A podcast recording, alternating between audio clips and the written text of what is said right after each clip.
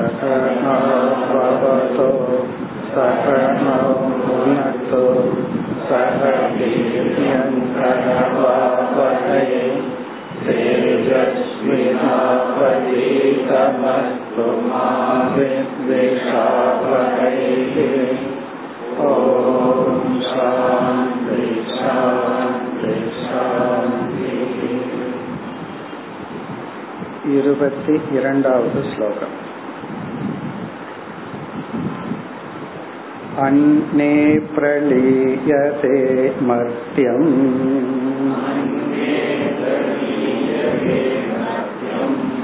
அன்னம் தானாசு லீயதே.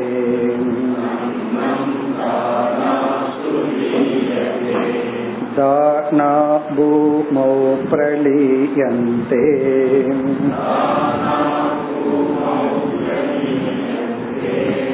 பூமிர்கந்தே பிரலீயதே.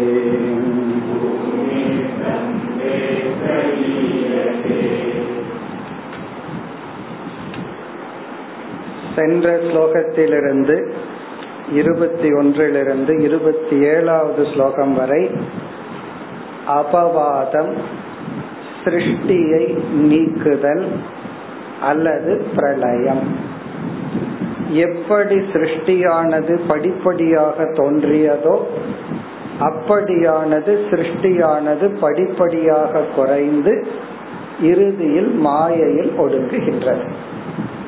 இதை பகவான் செய்தால் ஸ்தூலமாக நடக்கும், அப்படியே உற்பத்தி செய்வார், பிறகு படிப்படியாக தனக்குள் எடுத்துக் கொள்வார்.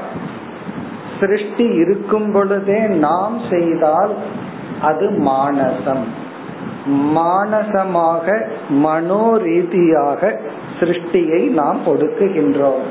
இருமையை நீக்கி இறுதியில் அத்வைத பிரம்ம தத்துவத்திற்கு வருகின்றோம். இப்பொழுது பல பொருள்கள் இருக்கின்றது என்று நினைக்கின்றோம், இறுதியில் ஒரே ஒரு மெய்ப்பொருள் மட்டும் உள்ளது. அதை இப்படி ஆரம்பித்தார், அன்னே பிரலீயதே மர்த்யம். உடல்கள் என்று பலவிதமான உடல்கள், மர்த்தியம் என்றால் உடல்கள், அந்த உடல்களிலேயே மனித உடல், மிருக உடல் என்றெல்லாம் பலவிதமான உடல்கள். அன்னே பிரலீயதே, அனைத்து உடல்களும் அன்னம் என்ற தத்துவத்தில் லயம் அடைகின்றது. அன்னம் காரணம், சரீரம் காரியம். அப்ப உடல் என்று தனியாக என்ன வேண்டாம், இருப்பது அன்னம், உணவுதான் என்று உடலை உணவுக்குள் ஒடுக்குதல். அப்ப உடலில் உள்ள வேற்றுமைகளை எல்லாம் நீக்கி விடுகின்றோம். இந்த கேள்விதான சண்டாளனுக்கும் சங்கரருக்கும் நடந்தது. கச்ச கச்ச என்ற சண்டாளனை பார்த்து சங்கரர் கூறியவுடன் அவன் கேட்டான், அன்னமயா தன்னமயம் என்று, அதாவது உணவினால் தோன்றிய உன்னுடைய உடலிலிருந்து உணவினால் தோன்றிய என்னுடைய உடலை போகச் சொல்கிறாயா, அல்லது உன் ஆத்மாவிலிருந்து என் ஆத்மாவை போகச் சொல்கிறாயா? ஆத்மாவை போக சொல்ல முடியாது, எல்லா இடத்திலும் இருக்கு. உடலை இப்படி போக சொல்ல முடியும், அதுவும் ஜடம், இரண்டு அண்ணன் தானே. உன்னுடைய உடல் வந்து பழங்கள்ல சாப்பிட்டு வந்திருக்கலாம், என்னுடைய உடல் மாமிசத்தை சாப்பிட்டு வந்திருக்கலாம், இரண்டு உடல் தானே, அன்னத்தினால் தோன்றியது தானே என்ற விதத்தில் உடலில் உயர்வு தாழ்வு கூடாது அப்படிங்கிற ஒரு வேல்யூ அங்கு. அதன் அடிப்படையில அன்னே பிரலீயதே, அனைத்து உடல்களும் அண்டத்தில் லயம் அடைகின்றது. பிறகு அன்னம் தானாசு லீயதே, இந்த அன்னம் உணவானது எதில் ஒடுங்குகின்றது, விதையில் ஒடுங்குகின்றது. தானாசுன விதைகளில் ஒடுங்குகின்றது. ஏன்னா விதை காரணம், அதனுடைய காரியம்தான் உணவு. தானா பூமௌ பிரலீயந்தே, இந்த விதைகள் எல்லாம் எத்தனை விதமான விதைகள் இருக்கு, இவைகள் எல்லாம் எங்கிருந்து வந்ததுன்னா பூமியிலிருந்து வந்தது. அப்ப பூமிங்கிறது ஒரே ஒரு தத்துவம்தான். இதெல்லாம் நமக்கு புரிவதற்காக இதெல்லாம் காரிய காரணம் நமக்கு புரிஞ்சிடும். இதற்கு மேல வர்றத நம்ம ஸ்தூலமா பார்க்க முடியாது. சாஸ்திரம் தான் சொல்லி உள்ளது பூமி எதிலிருந்து வந்தது, அது எதிலிருந்து வந்ததுன்னு நம்ம சாஸ்திரத்திலிருந்து படிச்சிருக்கிறோம். ஆகவே இனிமேல் சாஸ்திரத்தின் அடிப்படையில டிராவல் பண்றோம். இதுவரை நமக்கு தெரிஞ்ச லாஜிக்கலையே புரிஞ்சிடும். உணவு உணவுனாலதான் உடல் வந்துச்சு, உணவெல்லாம் அதனுடைய விதையிலிருந்து வந்துச்சு, அவைகளுக்கு எல்லாருமே காரணம் பூமி தான். அதுவரை நம்ம பார்த்தோம். இனி அடுத்தது பூமிஹி கந்தே பிரளீயதே. இதெல்லாம் இனி சாஸ்திரத்தின் அடிப்படையில். இப்ப சாஸ்திரம் பஞ்ச ஸ்தூல பூதங்கள் தோன்றியுள்ளனன்னு சொல்லி உள்ளது. நாமளும் இந்த உலகத்துல 5 பூதங்களை பார்க்கிறோம். ஆகாசம், அப்புறம் வாயு, அக்னி, பிறகு நீர், பிறகு ஜலம், பிறகு பிருத்திவி என்று இந்த தத்துவங்கள். இவைகளெல்லாம் முதல்ல சூக்ஷ்மமாக இருந்தது. இந்த பஞ்சபூதங்கள் சூக்ஷ்மமான நிலையில் இருக்கும் பொழுது தன் மாத்திரைன்னு சொல்றோம். அது பஞ்சீகரணத்தின் மூலமாக ஸ்தூல பூதங்களாக மாறின. அப்ப இந்த பூமி என்ன பண்ணணும்னா, அது எதனிடமிருந்து வந்ததோ அதற்கு முன்னாடி அதனுடைய சூக்ஷ்ம நிலையை அடைய வேண்டும். அதுதான் இது பூமிஹி கந்தே பிரளீயதே. இங்க கந்தகன்னு சொன்னா பூமியினுடைய சூக்ஷ்ம அம்சம். இந்த ஸ்தூல பூமியானது தன்னுடைய சூக்ஷ்ம அம்சத்தில் ஒடுங்குகின்றது. அதுவரை இந்த ஸ்லோகம். இனி அடுத்த 2 ஸ்லோகத்துல பார்த்தோம்னா அந்தந்த பூதங்கள் அந்தந்த சூக்ஷ்ம பூதத்தில் ஒடுங்கும். பிறகு அந்த சூக்ஷ்ம பூதத்தில் ஒடுங்கியது அதற்கு முன் உள்ள பூதத்தில் ஒடுங்கும். எந்த பூதத்திலிருந்து வந்ததோ அதுல இனி ஒடுங்க போகுது. இப்ப கடைசியா வந்தது என்ன அப்படின்னு சொன்னா பிருத்திவி. இப்ப அது எந்த ஸ்டேட்ல இருக்கு, அது அதனுடைய சூக்ஷ்ம பூதத்தில் ஒடுங்கி உள்ளது. இந்த பூமி சூக்ஷ்மமான பூமியில ஒடுங்கி உள்ளது. இது எந்த பூதத்திடம் இருந்து வந்ததோ, நீரிடமிருந்து வந்தது, அதில் ஒடுங்க போகின்றது. அதுதான் இனி அடுத்த 2 ஸ்லோகங்கள். அடுத்த ஸ்லோகத்திற்குள் சென்றால் அப்சு பிரளீயதே கந்தகம்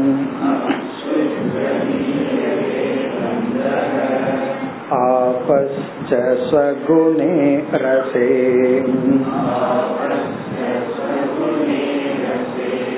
லீயதே ஜோதிஷி ரதகம் ஜோதி ரூபே பிரளீயதே.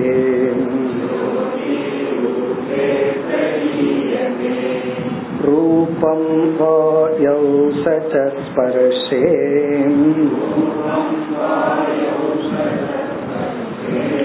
லீயதே சோபி சாம்பரே.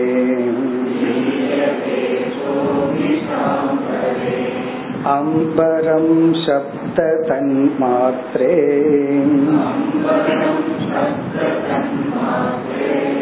இந்த்ரியாணி ஸ்வயோனிஷோ.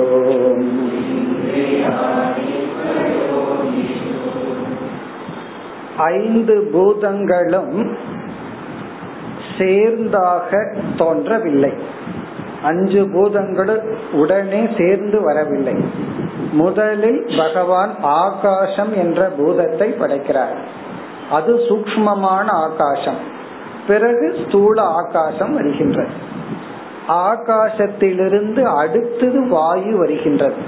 இப்ப வாயுவுக்கு காரணம் யாருன்னா ஆகாசம்.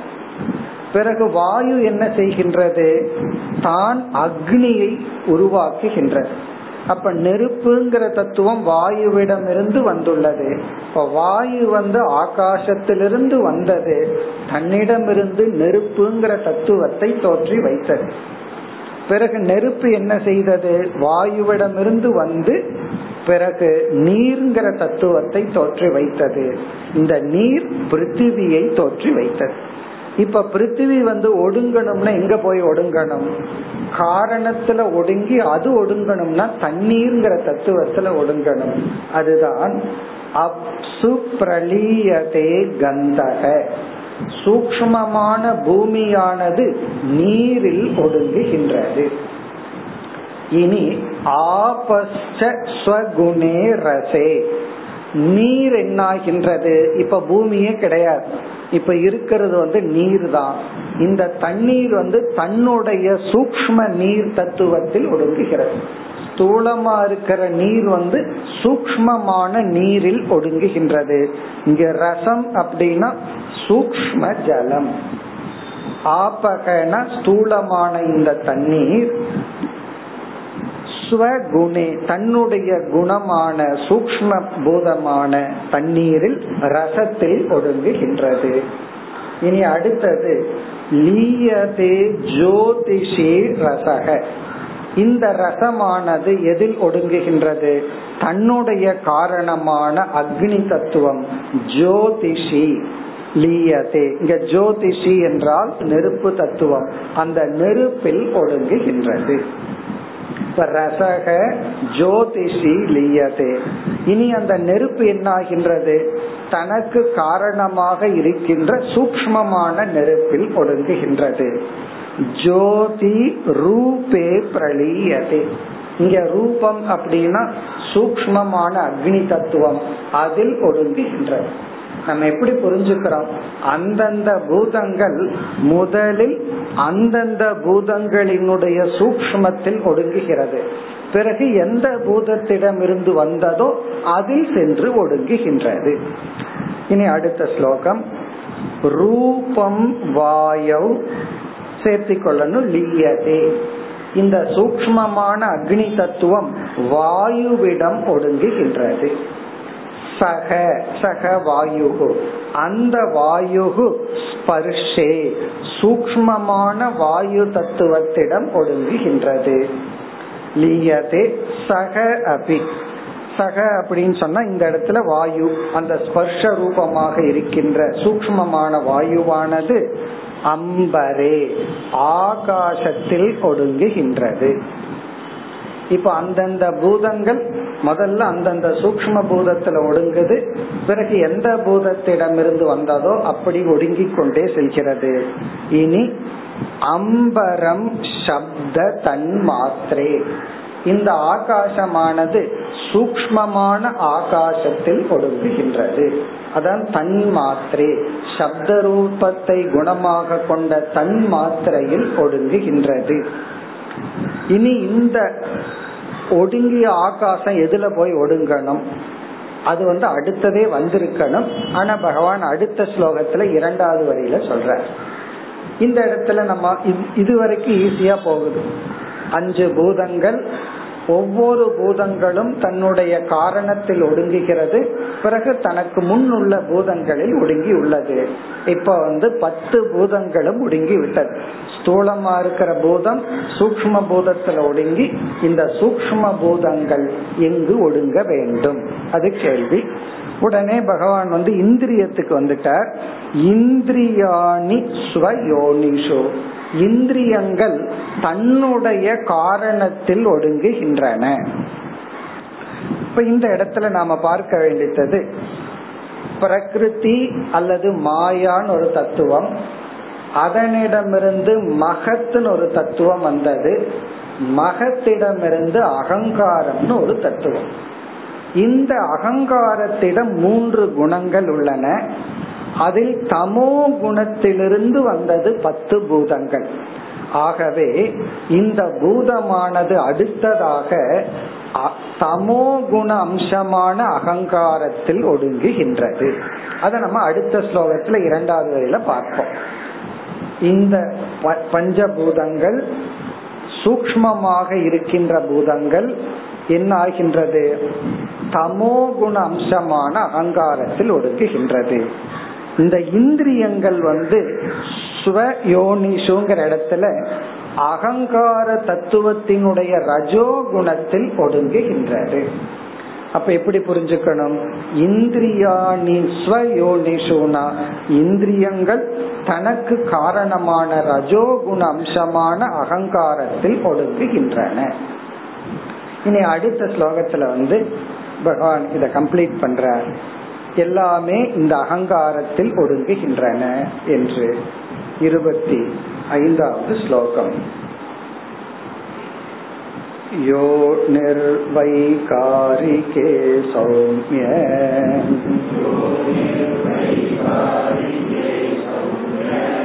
லீயதே மனசீஸ்வரே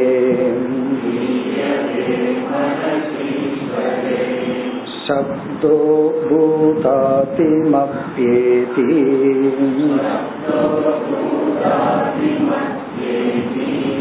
பூதாதிர் மகதி பிரபு.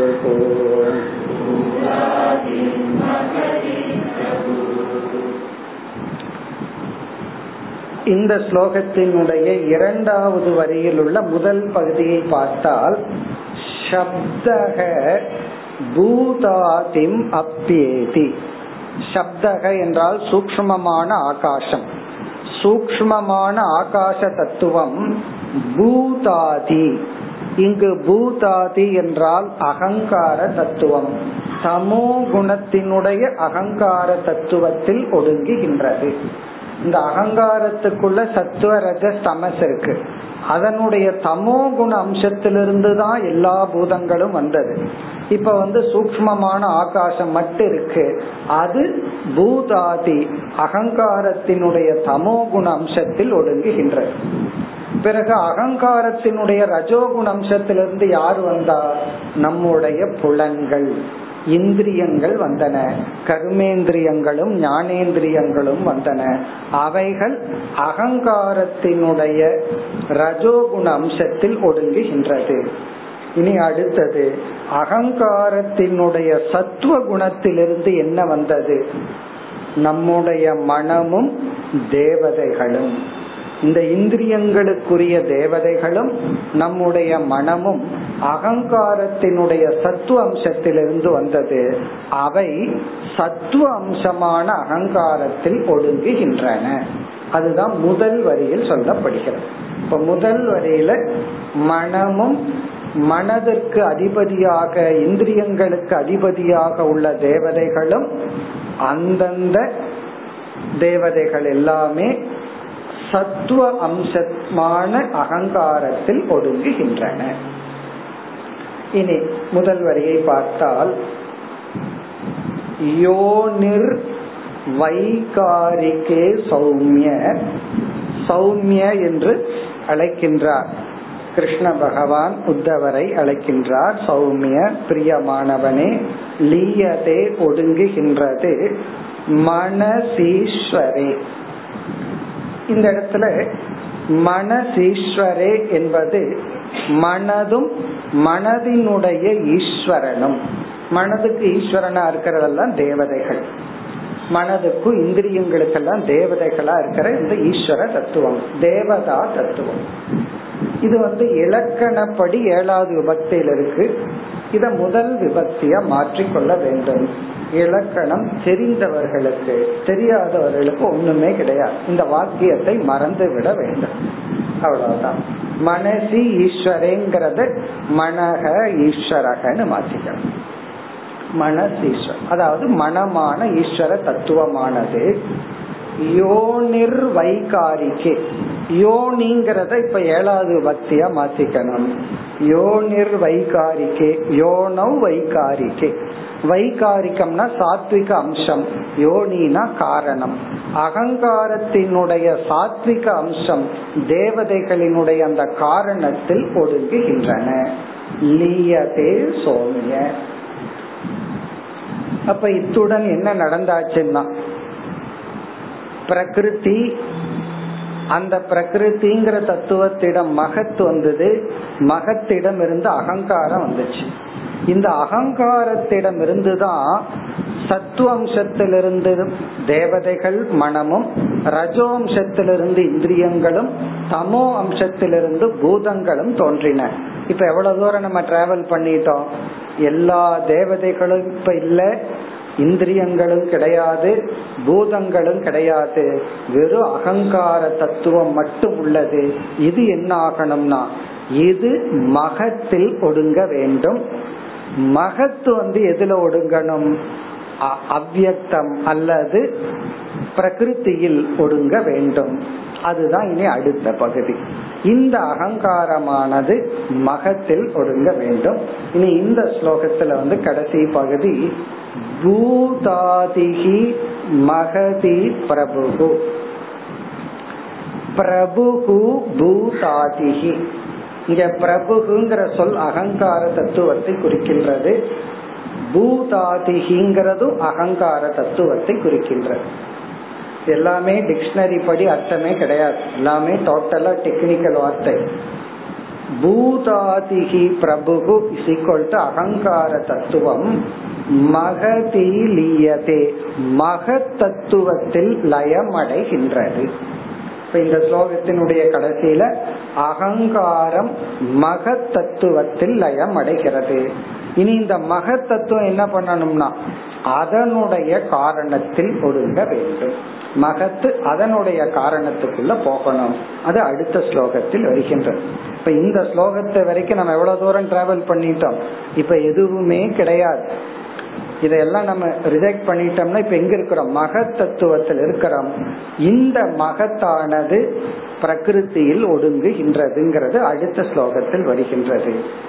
அடுத்து 26வது ஸ்லோகம்.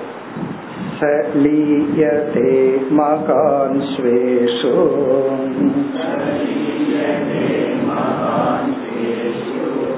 குணேஷு குணவத்தமஹ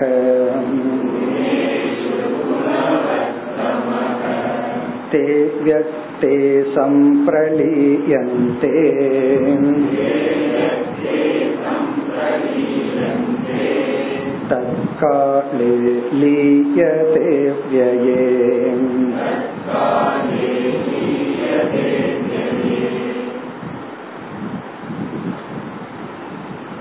அகங்கார தத்துவத்தை நம்முடைய வேதாந்த விசாரத்தில் விராட் தத்துவம் என்று சொன்னால், மகத் தத்துவத்தை நாம் என்னவென்று சொல்லலாம்?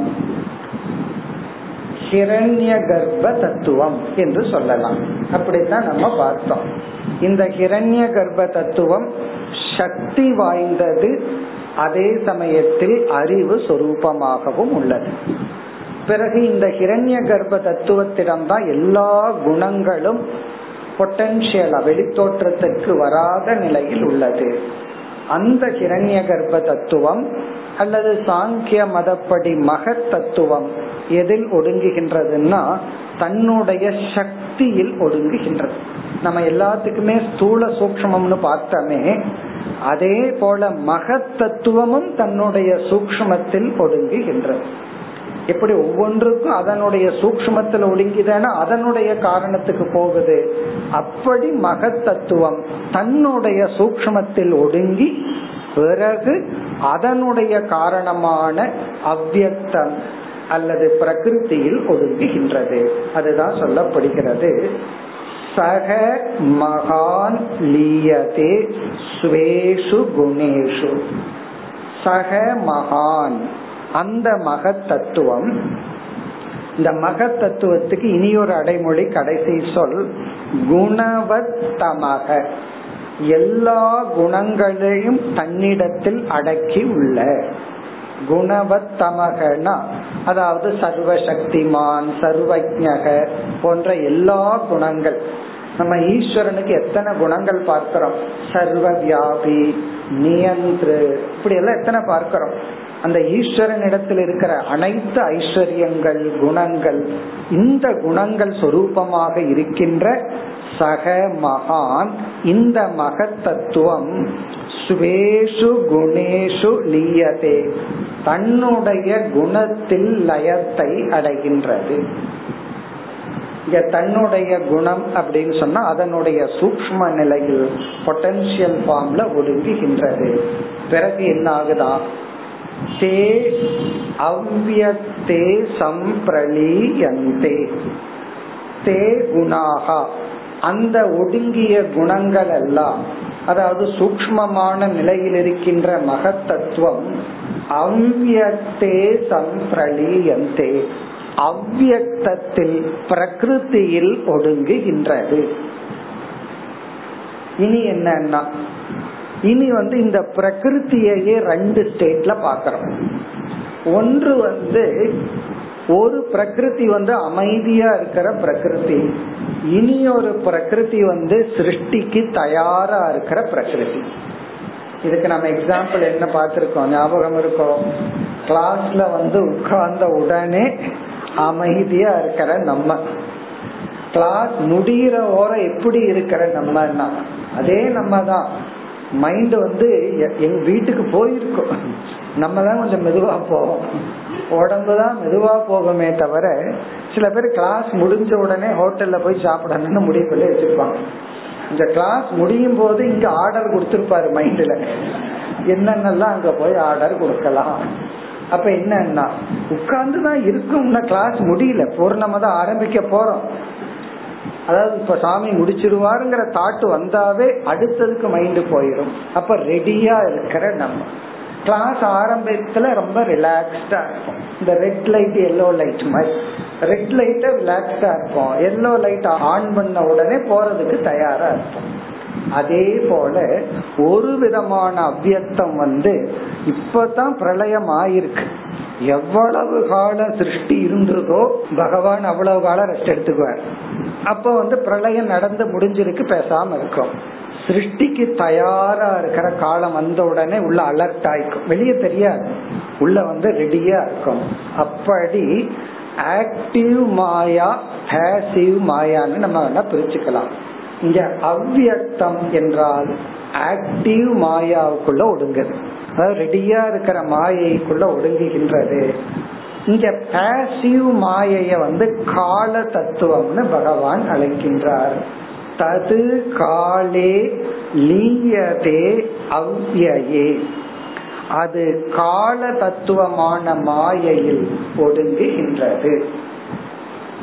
அவ்யயே காலே லீயதே, அதாவது ஆக்டிவா இருக்கிற பிரகிருதி தத்துவம், செயல்பட தயாராக இருக்கின்ற பிரகிருதி தத்துவம் அமைதியாக இருக்கின்ற பிரளய தத்துவத்தில் ஒடுங்குகின்றது.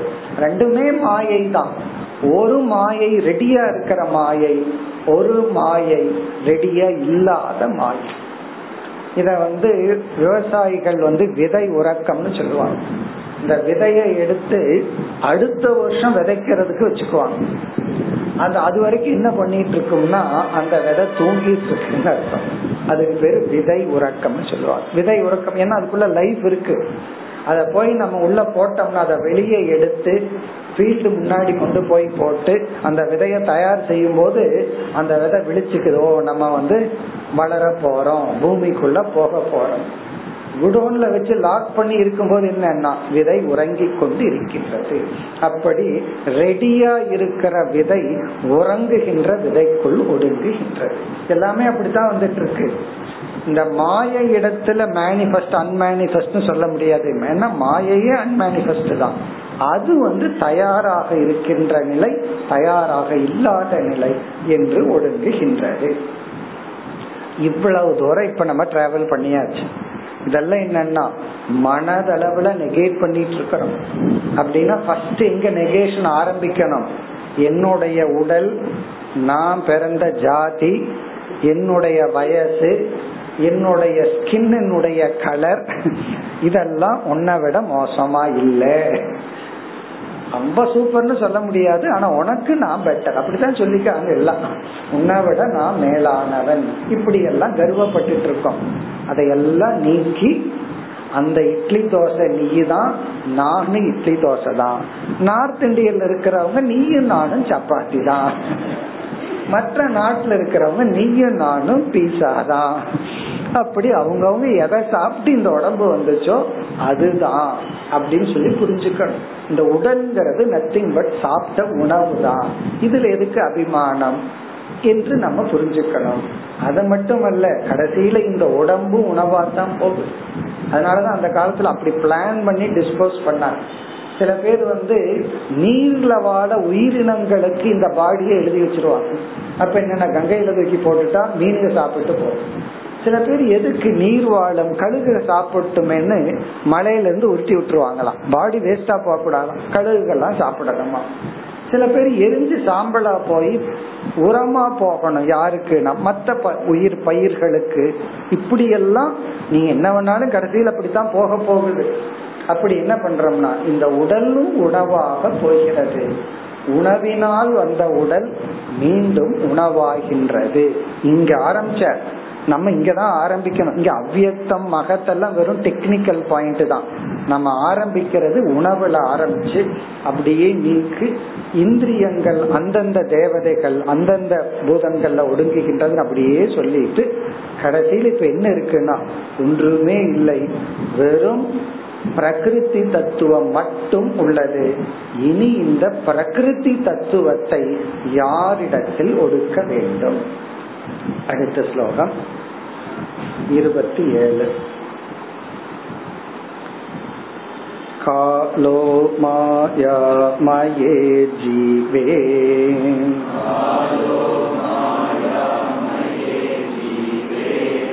ஜீவ ஆத்மனி மய்யஜே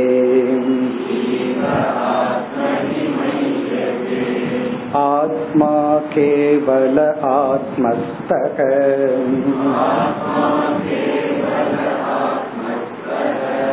விகல்பாபாய லக்ஷணக.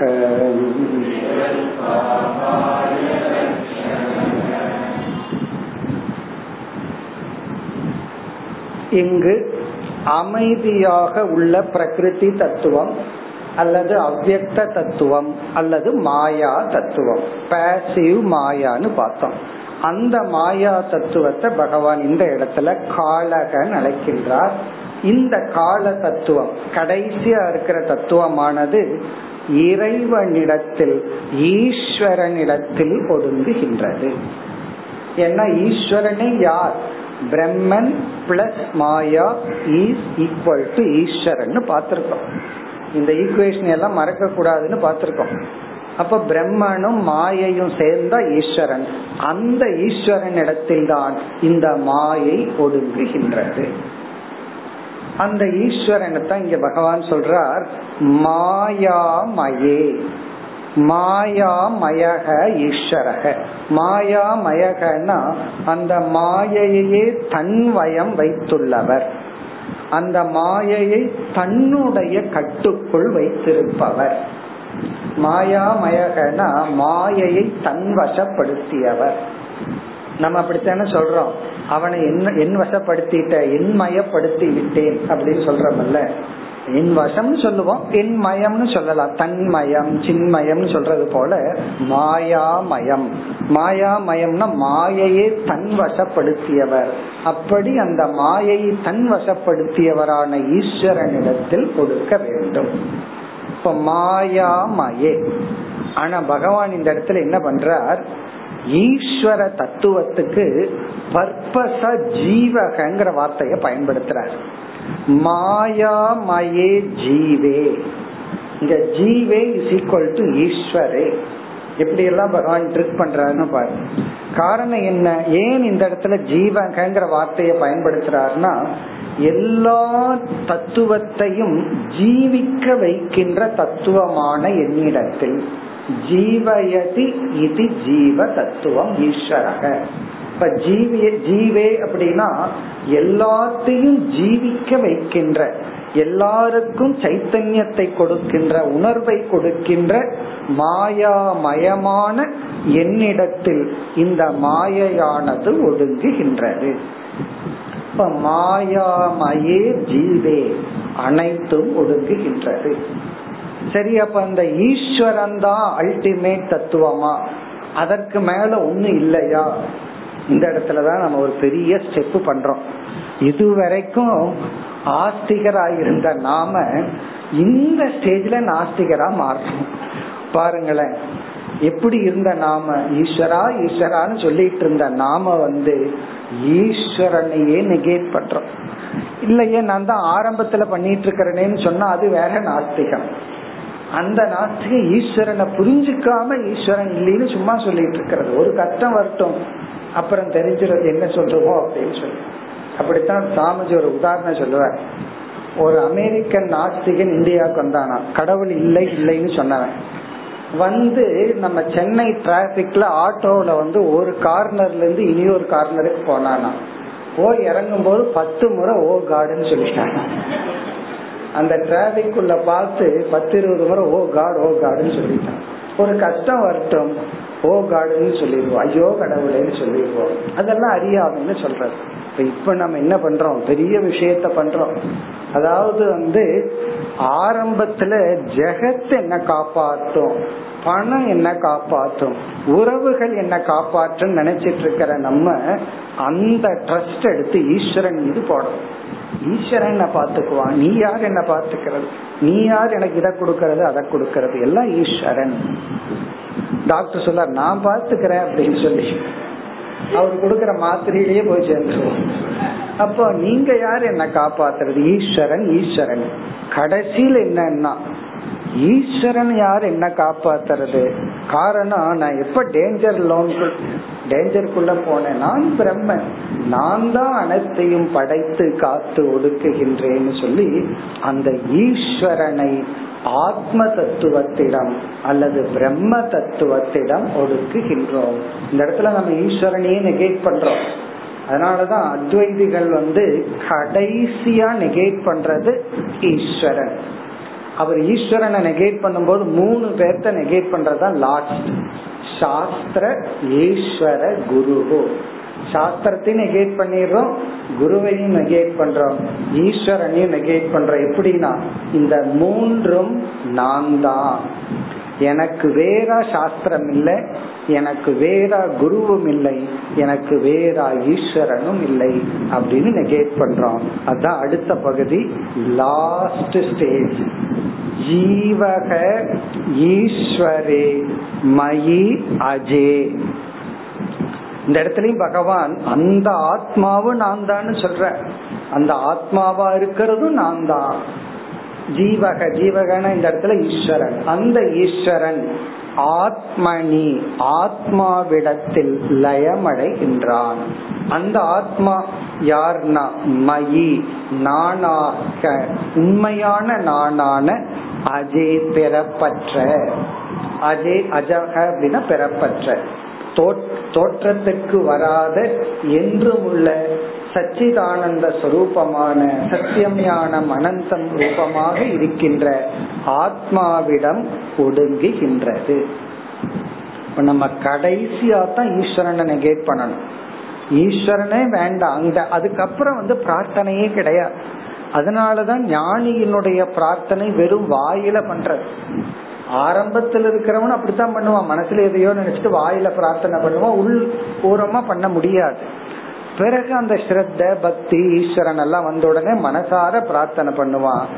ஞானியினுடைய பிரார்த்தனையும் சாதாரண அஞ்ஞானிய போல இருக்கும். ஏன்னா அவனுக்கு ஈஸ்வரனே கிடையாது, இருக்கிறது பிரம்ம தத்துவம்.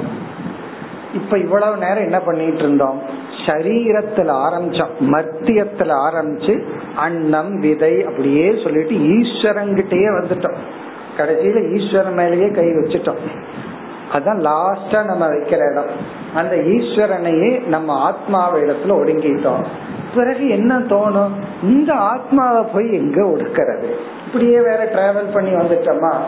உடனே இங்க அடுத்த வரியில சொல்ற, ஆத்மாவை எங்கே ஒடுக்க முடியாது, ஆத்மா ஆத்மாவிடமே நிற்கின்றது, இதுக்கு மேல ஒடுங்கிறதுக்கு இடம் கிடையாது. அத சொல்றார் 2வது வரியில், ஆத்மா கேவல ஆத்மஸ்தக. ரொம்ப அழகான வார்த்தை, ஆத்மா கேவல ஆத்மஸ்தக. கேவலக ஆத்மா, வெறும் ஆத்மா, இரண்டற்ற ஆத்மா. இந்த இடத்துல கேவலகன இரண்டற்ற, அது மட்டும், ஆத்மா மட்டும் ஆத்மஸ்தக, தன்னிடத்திலேயே நிற்கின்றது. தன்னிடத்திலேயே ஒடுங்குகிறதுன்னு சொல்லல, அது தன்னிடத்திலேயே நிற்கின்றது. ஏன்னா அது போய் ஒடுங்கிறதுக்கு ஒன்றும் கிடையாது. அந்த ஆத்மாவை அடுத்த சொல்லால் விளக்கிறார், விகல்ப அபாய லட்சணக. லட்சணகன தன்மை உடைய, இப்படிப்பட்ட தன்மை உடைய ஆத்மா. அபாயம்னா ஃப்ரீ ஃப்ரம், விகல்பம்னா டிவிஷன், அதாவது பிளவு என்பது அற்ற, பிளவு அற்ற, பிளவு அற்ற தன்மையுடைய ஆத்மா தன்னிடத்திலேயே நிற்கின்றது. ஆத்மா ஆத்மஸ்தக, தன்னிடத்திலேயே நிற்கின்றது. விகல்ப அபாய, இங்க விகல்பன சிருஷ்டி ஸ்திதி லயம் அல்லது டிவிஷன் அல்லது படைப்பு, எது வேணாலும் எடுத்துக்கலாம். அல்லது துவைதம், அபாயம்னா ஃப்ரீ ஃப்ரம், துவைதமற்ற தன்மையுடைய ஆத்மா தன்னிடத்தில் ஒழுங்குகிறது. அதனாலதான் ஞானியினுடைய லட்சணமும் ஆத்மாவினுடைய லட்சணமும் ஒன்று. ஆத்மா தன்னிடத்திலேயே இருக்கு, ஞானி தன்னிடத்திலேயே இருப்பான். ஆத்மன்யேவ ஆத்மனா துஷ்டகன்னு ஞானிக்கு லட்சணத்தை பகவான் சொன்னார் கீதையில 2வது அத்தியாயத்தில். தன்னிடத்திலேயே தான் மகிழ்ந்திருப்பவன் ஞானி. அப்ப சம்சாரம்னா என்ன? தன்னிடத்தில் தான் மகிழ்ந்திருக்காதது சம்சாரம். மோக்ஷம் அப்படின்னா தன்னிடத்தில் தான் மகிழ்ந்திருத்தல், தன்னிடத்திலேயே தான் இருக்கிறது மோக்ஷம். இந்த எப்ப தன்னிடத்துல தான் இருக்க முடியும்னா உண்மையான நான் யாருன்னு தெரிஞ்சாதான் இருக்க. நானே பொய்யான ஒன்றை நான் நினைச்சிட்டு இருந்தேன்னா நம்ம ஏன் அதுல இருக்க முடியாதுன்னா, நான் நினைச்சிட்டு இருக்கிறதே பொய், அந்த பொய் மாறிட்டே இருக்குமல்ல. உண்மைதான் மாறாது. ஒரு உண்மையை சொல்லிட்டோம்னா பிரச்சனையே இல்லை, அதை எல்லாத்துக்கும் அப்படியே சொல்லிட்டு இருக்கலாம், எவ்வளவு வருஷம் ஆனாலும் சொல்லிட்டே இருக்கலாம். ஆனால் ஒரு பொய் சொல்லிட்டோம்னா அத வருஷம் பூரா ஜென்மம் பூரா ஞாபகம் வச்சுக்கணும், காரணம் அதை மெயின்டைன் பண்ணணும்ல. ஒரு பொய் சொல்லிட்டோம்னா அதுக்கு கவனமா, ஏன்னா அது மாற்றத்திற்கு உட்பட்டது, அதுக்காக இனி ஒரு பொய் சொல்லுவோம், அது மாறிக்கொண்டே இருக்கும். இப்ப உண்மைங்கிறது மாறாது. இப்ப உண்மையான நான் யாருன்னு தெரிஞ்சிட்டேன்னா அதுல மாற்றமே இருக்காது. பொய்யான நான் யாருன்னு முடிவு பண்ணா மாறிட்டே இருக்க. அதனாலதான் நான் அப்ப அப்படி சொன்ன இப்ப இப்படி சொல்றேன், ஏன்னா அப்ப சொன்ன நான் வேறு இப்ப சொல்ற நான் வேறு. இதே நான் ஒரு முறை சொல்லியிருக்கேன், ஒரு சிஷ்யர் போய் ஒரு சாமஜியத்தை சொன்னார், நான் உங்ககிட்ட வேதாந்தம் படிக்க வர்றேன், ஒரு 5-6 வருஷம் படிக்கிறேன் அப்படின்னு சொல்லிட்டு படிச்சு முடிச்சதுக்கு அப்புறம் நான் இதெல்லாம் பண்ண போறேன்னு இப்பவே சொல்ல ஆரம்பிச்சிட்டேன், நான் இதை பண்ணுவேன் அதை பண்ணுவேன். அதுக்கப்புறம் அந்த குரு சொன்னார், இத பாரு, படிச்சு முடிச்சதுக்கு அப்புறம் நீ என்ன பண்ணுவன்னு இப்ப நீ பேசாத, அப்ப நீ க்ளோஸ், படிச்சு முடிச்சதுக்கு அப்புறம் வேற ஆளு இருக்க போற, அவர் என்ன பண்ணுவாருன்னு அவர் முடிவு பண்ணட்டும், இப்ப இருக்கிற நீ முடிவு பண்ண முடியாது, ஏன்னா இப்ப இருக்கிற ஆள் வேற. நீ இப்ப ஒரு 5-6 வருஷம் வேதாந்தம் படிச்சீன்னா அந்த வேதாந்தம் போய் உனக்குள்ள ஏதாவது பண்ணுச்சுன்னா அதுக்கப்புறம் நீ இப்ப இருக்கிற ஆள் நீ அப்ப இருக்க மாட்ட. ஆகவே இப்ப இருக்கிறவன் வேற, அப்ப இருக்க போபவன் வேறு. புத்தர் அதான சொன்னார், 10-15 வருஷத்துக்கு அப்புறம் புத்தருடைய மனைவிய புத்தர் பாக்குற, அவளுக்கு எங்கிட்ட சொல்லாம ஏன் போனீங்கிற கோபம், போனீங்கிறதுல கோபம் இல்ல, ஆட விட்டா தெரியும், ஏன் சொல்லாம போனீங்க, அது எனக்கு ஒரு பிரஸ்டீஜ் இஷ்யூ இல்லையா, அது ராயல் ஃபேமிலியில இருக்கிறவங்க தனக்கு ஒண்ணு தெரியலன்னு சொல்றது எவ்வளவு ஒரு அவமானம். புத்தர்கிட்ட கேக்குறான், ஏன் சொல்லாம, எவ்வளவு தப்பு, தூங்கிட்டு இருக்கும் போது எந்திரிச்சு ஓடுறான், அப்படியே போனீங்க, சொல்லிட்டு போயிருந்தா மனசு ஆறுதலா இருக்குமே. புத்தருக்கு ஒரே ஒரு பதில் தான், நீ இந்த கேள்விய போனவங்கிட்ட கேட்டிருக்கணும், போனவன் வேற வந்தவன் வேறன்ற, ஏன்னா போனவன் போயிட்டான், ஏன்னா இவருக்கு தெரியுது அது தப்புன்னு, இவர் நான் தப்பு பண்ணிட்டேன்னு சொல்ல முடியாது, ஏன்னா இப்ப இருக்கிற ஆள் வேற, அப்ப இருக்கிற ஆள் தப்பு பண்ணிட்டார், அதுக்கெல்லாம் ரிக்ரெட் பண்ணிட்டார். அதே போல ஆத்மா ஆத்மஸ்தக, ஆத்மா ஆத்மாவாக இருக்கின்றது. இதோட டீச்சிங் ஓவர். அத்தியாரோபம் பண்ணார், அபவாதம் பண்ணார், கடைசியில ஆத்மா ஆத்மஸ்தக. இப்ப நான் யாருன்னு என்ன புரிஞ்சுட்டு நான் என்னிடத்திலேயே மகிழ்ச்சியா இருக்கிறது தான் மோட்சம். இனி அடுத்த 2 ஸ்லோகத்தில் முடிவுரை செய்கின்றார். இந்த அத்தியாயத்தை பகவான் நிறைவு செய்கின்றார். 28 ஏவமன் வீக்ஷமானஸ்ய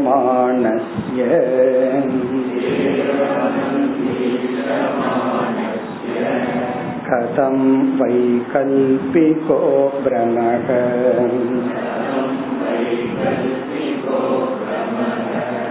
மனசோ க்ருதி திஷ்டேத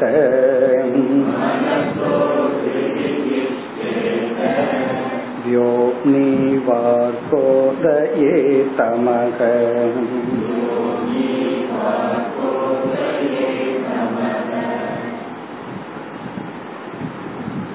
இந்த ஸ்லோகத்தில் இவ்விதம் ஞானத்தை அடைந்து விட்டால் ஒருவன் எப்படி சம்சாரியாக இருக்க முடியும்? கண்டிப்பாக அவன் சம்சாரியாக இருக்க முடியாது. அவன் விரும்பினாலும் கூட அவனால சம்சாரியா இருக்க முடியாது. கஷ்டப்பட்டு ஏதாவது துக்கத்தை வர வச்சுக்கலான்னாலும் கூட முடியாது. காரணம் என்ன? இந்த அறிவு துயரத்தை, அதாவது மானச தாபத்தை நீக்கும். இங்க நம்ம உடலுக்கு வர்ற கஷ்டத்தை சொல்லல, மனசுக்கு வர்ற கஷ்டத்தை சொல்றோம். அதான் சொல்றார், ஏவம் அன்வீக்ஷமானஸ்ய. ஏவம் இதன்படி, இந்த அத்தியாயத்துல சொன்னபடி. ஃபர்ஸ்ட் அத்தியாரோபம் பண்ணார், பிறகு அபவாதம் பண்ணி, கடைசியில இருக்கிறது ஆத்மாதான், வேற யாரும் எதுவும் இல்லை என்ற அன்வீக்ஷமான விசாரம் செய்து புரிந்து கொண்டவனுக்கு, இப்படிப்பட்ட விஷன் உடையவனுக்கு, அன்வீக்ஷமான இப்படிப்பட்ட ஒரு விஷனை அடைந்தவனுக்கு கதம் வைகல்பிகோ பிரமக, எப்படி, கதம்னா எப்படி வராதுங்கிற அர்த்தத்துல சொல்றாரு. எப்படி வைகல்பிக பிரமக, வைகல்பிகம்னா துவைதம், பிரமகன குழப்பம் துயரம், துவைத நிமித்தமான துயரமும் குழப்பமும் எப்படி அவனுக்கு வரும்? இருமை நிமித்தமான துயரம் எப்படி அவனுக்கு வரும்? இப்ப நம்ம துயரம் எல்லாமே இருமை நிமித்தம் தானே. ஒரு துயரம்னு சொல்லும் போது ஏதாவது ஒன்ன ரெஃபர் பண்ணித்தானே துயரம்னு சொல்ல முடியும். ஒருவர் வந்து நான் துக்கப்படுறேன் என்ன அப்படின்னா ஒன்னும் இல்ல துக்கப்படுறேன்னு சொல்லுவாங்கன்னா, சோ ஒரு துக்கத்துக்கு ஒரு ரெஃபரன்ஸ் நீங்க கொடுத்தீங்கன்னா அது துவைதம் தானே. தனக்கு அப்பாற்பட்டு ஒன்னா ஒரு மனுஷனோட பிஹேவியரோ ஒருத்தனுடைய வார்த்தையோ பொருளின்மையோ தனக்கு அப்பாற்பட்டு ஏதாவது ஒன்ன சொல்லித்தானே துக்கப்படணும். இரண்டே இல்லை என்றால் எதை வச்சு துக்கப்படுறது? இப்ப வைகல்பிக பிரமக கதம், கதம்ங்கிறது இங்க ஆக்ஷேபம் இருக்காது. மீண்டும் சொல்றார், மனசக கிருதி திஷ்டேத, அதாவது வந்து ஹிருதயத்தில் மனதினுடைய இந்த பிரமை, மனதில் குடிகொண்டிருக்கின்ற இந்த சம்சாரம் ஹிருதயத்தில் கதம் திஷ்டேத எப்படி நிற்கும் அப்படின்னு கேக்குற. இந்த சம்சார ஹிருதயத்துக்குள்ள வந்து எப்படி நிற்கும் அப்படின்னா நிற்காது. எதை போல? வியோம்னி இவ அர்கோதயே தமக, ஆகாசத்தில் இருளானது சூரியன் வந்தவுடன் எப்படி நிற்காதோ, அர்க்க உதயே சூரியனுடைய உதயத்தில், வியோம்னி ஆகாசத்தில் வானத்தில், தமக இருளானது எப்படி நிற்காதோ, அதே போல் மனதில் அறிவு வந்தவுடன் இருள் என்கின்ற சம்சாரமானது நிற்காது. இங்க மனச வந்து ஆகாசத்துக்கு எக்ஸாம்பிள சொல்ற. இந்த ஆகாசத்துல நைட்ல நம்ம பார்க்கணும், அது அமாவாசை இன்னைக்கு கிளவுட் எல்லாம் வந்து நட்சத்திர லைட் இல்லாதப்ப அந்த இருளை பார்த்தோம்னா அவ்வளவு ஒரு டார்க்னஸ், வேற லைட் எல்லாம் இருக்கக்கூடாது, எந்த ரிஃப்ளெக்ஷன் இல்லாம இருந்து பார்த்தோம்னா அவ்வளவு ஒரு இருள். அந்த இருள் அடர்த்தியான இருள் சூரியன் வந்த உடனே எப்படி நிற்கும்? அதே போல மனதிற்குள் சம்சாரம் பிரமம் எப்படி இருக்கும்?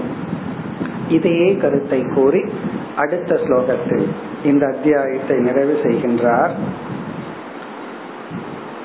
ஏஷ சாங்கிய விதி ப்ரோக்தக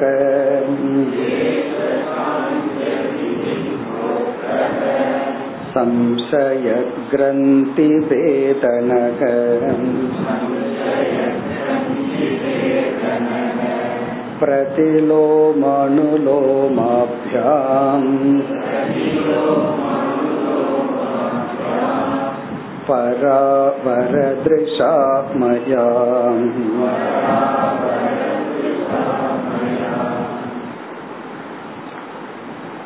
இங்கு பகவான் என்னால் இந்த ஆத்ம தத்துவமானது உபதேசிக்கப்பட்டது அத்தியாரோப அபவாத நியாயப்படி. இந்த உபதேசத்தினால் மனதிலுள்ள முடிச்சுக்கள், வித்யதி ஹிருதய கிரந்தியில் படிச்சிருக்கிறோம், அந்த முடிச்சுக்கள் எல்லாம் நீங்கி விடும். அத சொல்றார், ஏஷக சாங்கிய விதிஹி மயா ப்ரோக்தஹ. இந்த சாங்கிய விதிஹி, சாங்கியம்னா ஆத்ம தத்துவம், விதிஹி அப்படின்னா அந்த டீச்சிங், மயா என்னால் ப்ரோக்தஹ உபதேசிக்கப்பட்டது. சாங்கிய விதிகிய விதிகினா டீச்சிங் அல்லது பாதை, ஆத்ம தத்துவம் என்கின்ற ஒரு பாதை, என்கின்ற ஒரு சாதனை. விதிங்கிறதுக்கு பல அர்த்தம் இருக்கு, பாதைன்னு ஒரு அர்த்தம், சாதனைன்னு ஒரு அர்த்தம், வழின்னு ஒரு அர்த்தம். ஆத்ம தத்துவம் என்கின்ற மார்க்கமானது நம்மளே அந்த அர்த்தத்துல யூஸ் பண்றோம். எனக்கு வேற விதியே இல்லை அப்படின்னா வழியே இல்லைன்னு அர்த்தம். எனக்கு வேற விதியே இல்லை, இப்படித்தான் நான் பண்ணணும்ங்கிற இடத்துல விதிங்கிறத என்ன அர்த்தத்துல யூஸ் பண்றோம், பாதை, வழி. ஆத்ம தத்துவம் என்கின்ற இந்த பாதையானது பராவர திருஷா மயா ப்ரோக்தக. பராவர திருஷான்னா அனைத்தையும் சாட்சியாக பார்த்து கொண்டிருக்கின்ற என்னால். பரம் அபரம், பரம்னா காரணம், அபரம்னா காரியம், திருஷான்னா காரிய காரண தத்துவம் அனைத்தையும் சாட்சியாக பார்த்து கொண்டிருக்கின்ற என்னால். பிரதிலோம அனுலோமாபியாம், பிரதிலோம அனுலோபம்னா அத்தியாரோப அபவாத நியாயப்படி, அதாவது ஏற்றி வைத்து நீக்குதல், சிருஷ்டியை சொல்லி நீக்குதல். இந்த முறைப்படி புரோக்தக சாங்கிய விதிகி ஆத்ம தத்துவம் என்னால் உபதேசிக்கப்பட்டது. எதுக்கு இவ்வளவு கஷ்டப்பட்டு இந்த தத்துவத்தை உபதேசிக்கிறார் பகவான்? இந்த தத்துவத்தின் பலன் என்ன? சம்சய கிரந்தி வேதனக. இந்த விதியானது, இந்த பாதையானது சம்சய கிரந்தி, மனதுல இருக்கின்ற சந்தேகம் என்கின்ற கிரந்தி முடிச்சானது.